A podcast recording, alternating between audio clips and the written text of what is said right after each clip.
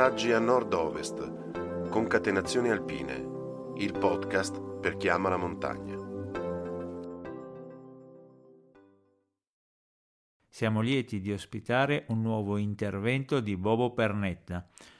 Questa volta l'artista valdostano fa volare la sua fantasia sulle ali di una misteriosa creatura.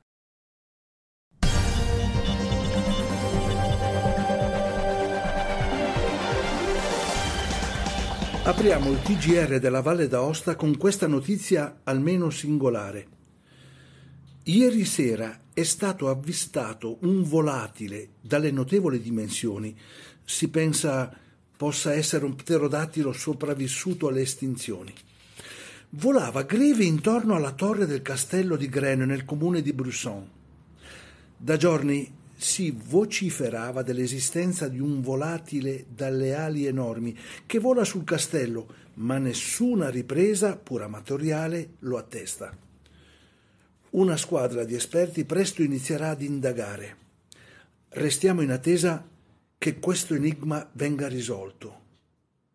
A Valpellin, uno scoiattolo che imprudente ha attraversato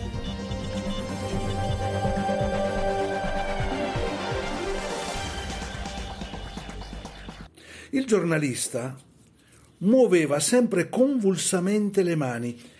Pareva che volesse spiccare il volo dando le notizie. Questo tic lo rendeva simpatico a Claude, che nonostante l'età esigeva di vedere sempre il TGR3. Richiesta insolita per un bambino che si nutriva di cartoni animati e videogiochi, ma la simpatia del giornalista televisivo lo aveva contagiato. La notizia comunque impressionava. Nella sua piccola frazione dominata dall'austero castello, un animale preistorico.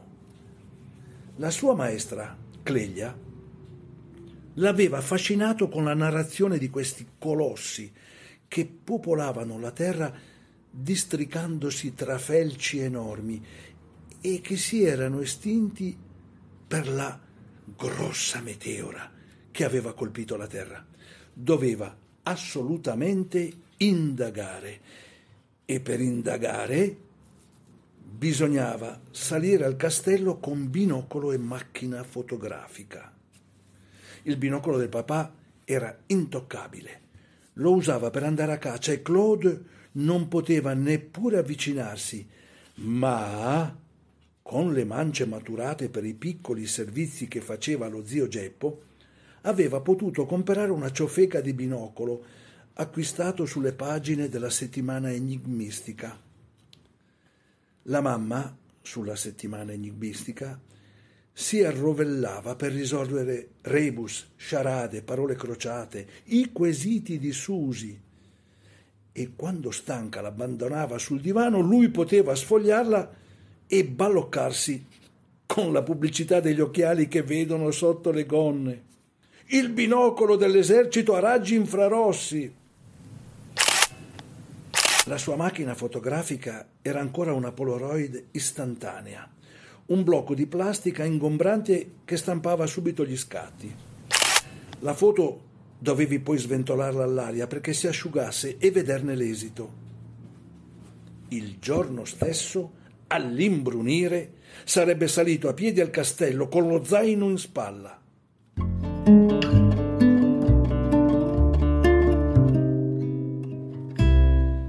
Cala la notte e la luna illumina il tutto intorno. Claude, con il binocolo inforcato che ritmicamente batte sul petto, sale velocemente la mulatoiera che conduce al castello. Pant, pant, che emozione!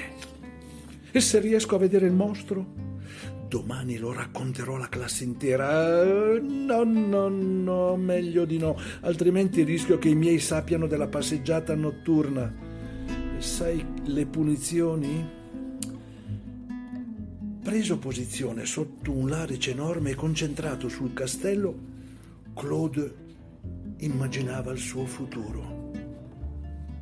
Chissà, chissà, diventerò uno scienziato che si occuperà di animali estinti, oppure un esploratore, oppure aprirò un ristorante con scritto sull'insegna dal pterodattilo, squisitezze di un'altra era, oppure...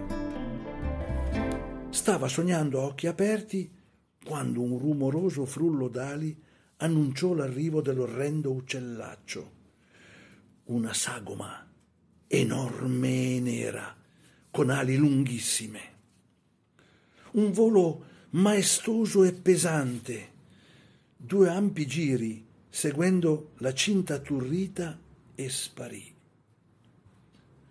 A bocca aperta, impressionato dalla visione, non aveva aperto lo zaino e quindi non aveva utilizzato né il binocolo né la macchina fotografica.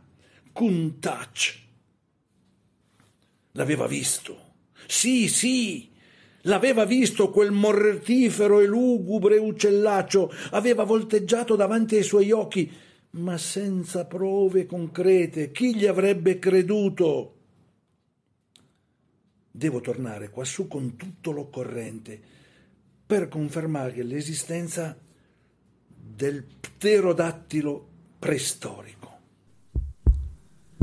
A di collo a casa e pronto per mangiare la minestra. Claude tutte le sere doveva sorbirsene un piattone e doveva sentirsi la solita litania. La minestra è la viada dell'uomo. Mangia, mangia, mangia. Il cuore tumultava nel petto. L'indomani, dribblando le insistenti domande della mamma, Salì al castello con il magnetofono geloso, ricevuto in regalo a Natale. Voleva registrare il suolo minaccioso del volo dell'uccellaccio. Nella penombra, accovacciato sotto l'arice e con l'ansia di dover tornare di corsa a casa, vide l'orrendo coso avvicinarsi alle mura del castello e con volo troppo radente impigliarsi alla muratura e perdere un pezzo d'ala. Santa polenta! Perde i pezzi! Che non stia per morire! E impartendo potenza al volo per risollevarsi, vide altri brandelli stancarsi dal corpo nero per fluttuare nell'aria e adagiarsi nei prati vicini. Aveva studiato in scienze che alcune specie animali cambiano la muta, la lepre, ma un uccello preistorico? Devo indagare, si disse Claude, e si avvicinò, circospetto agli stracci sparsi. Ne raccolse uno per osservarlo, ma scuotendolo fu investito da un pulviscolo rosso urticante.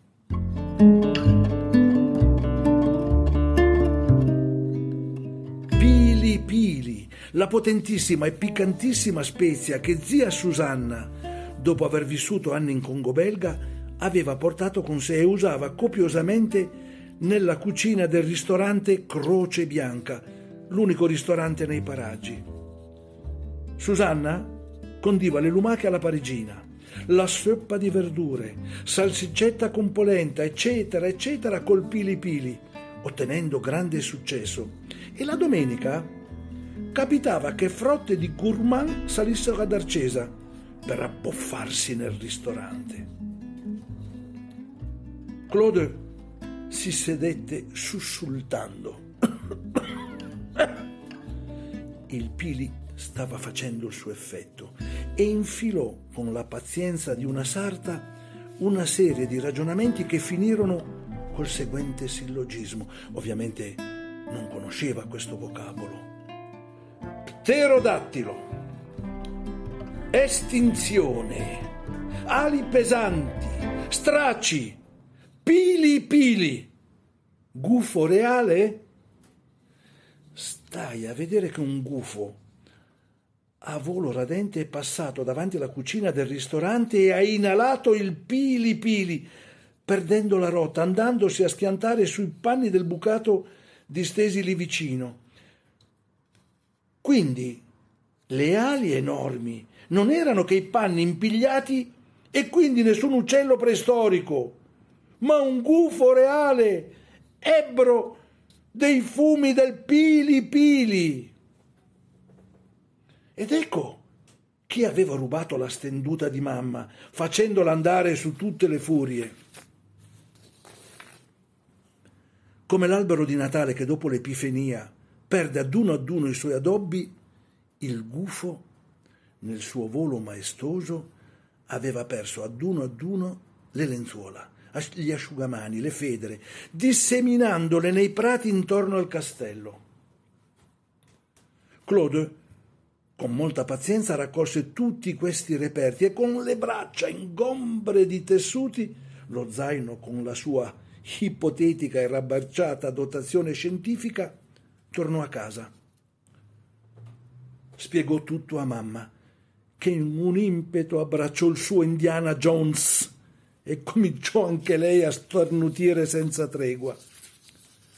Poi portò i panni alla fontana per lavarli e l'indomani passò la mattinata con le mani nell'acqua e a furia di battere, strizzare, lavare, tutto il pilipili scivolò nell'acqua e poi nel ruscello e di lì nel torrente Evanson. Le povere, mansuete trote, abituate ad una vita placida, guizzando al fondo al torrente, furono investite dall'acqua al pilipili e incominciarono a starnutire, saltare, rincorrersi. Insomma, sembrava che quel tratto d'acqua bollisse.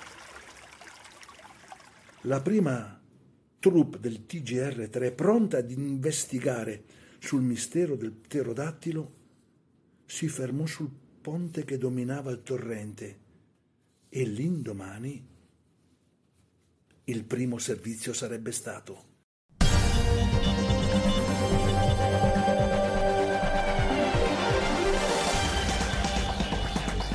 Apriamo il TG regionale con un servizio eccezionale. Un branco di pesci piragna ha risalito il torrente Evanso e si è insediato ad Arcesa. Una squadra d'esperti presto inizierà ad indagare. Restiamo in attesa che questo enigma venga risolto. Prego la regia di dare corso al firmato girato oggi.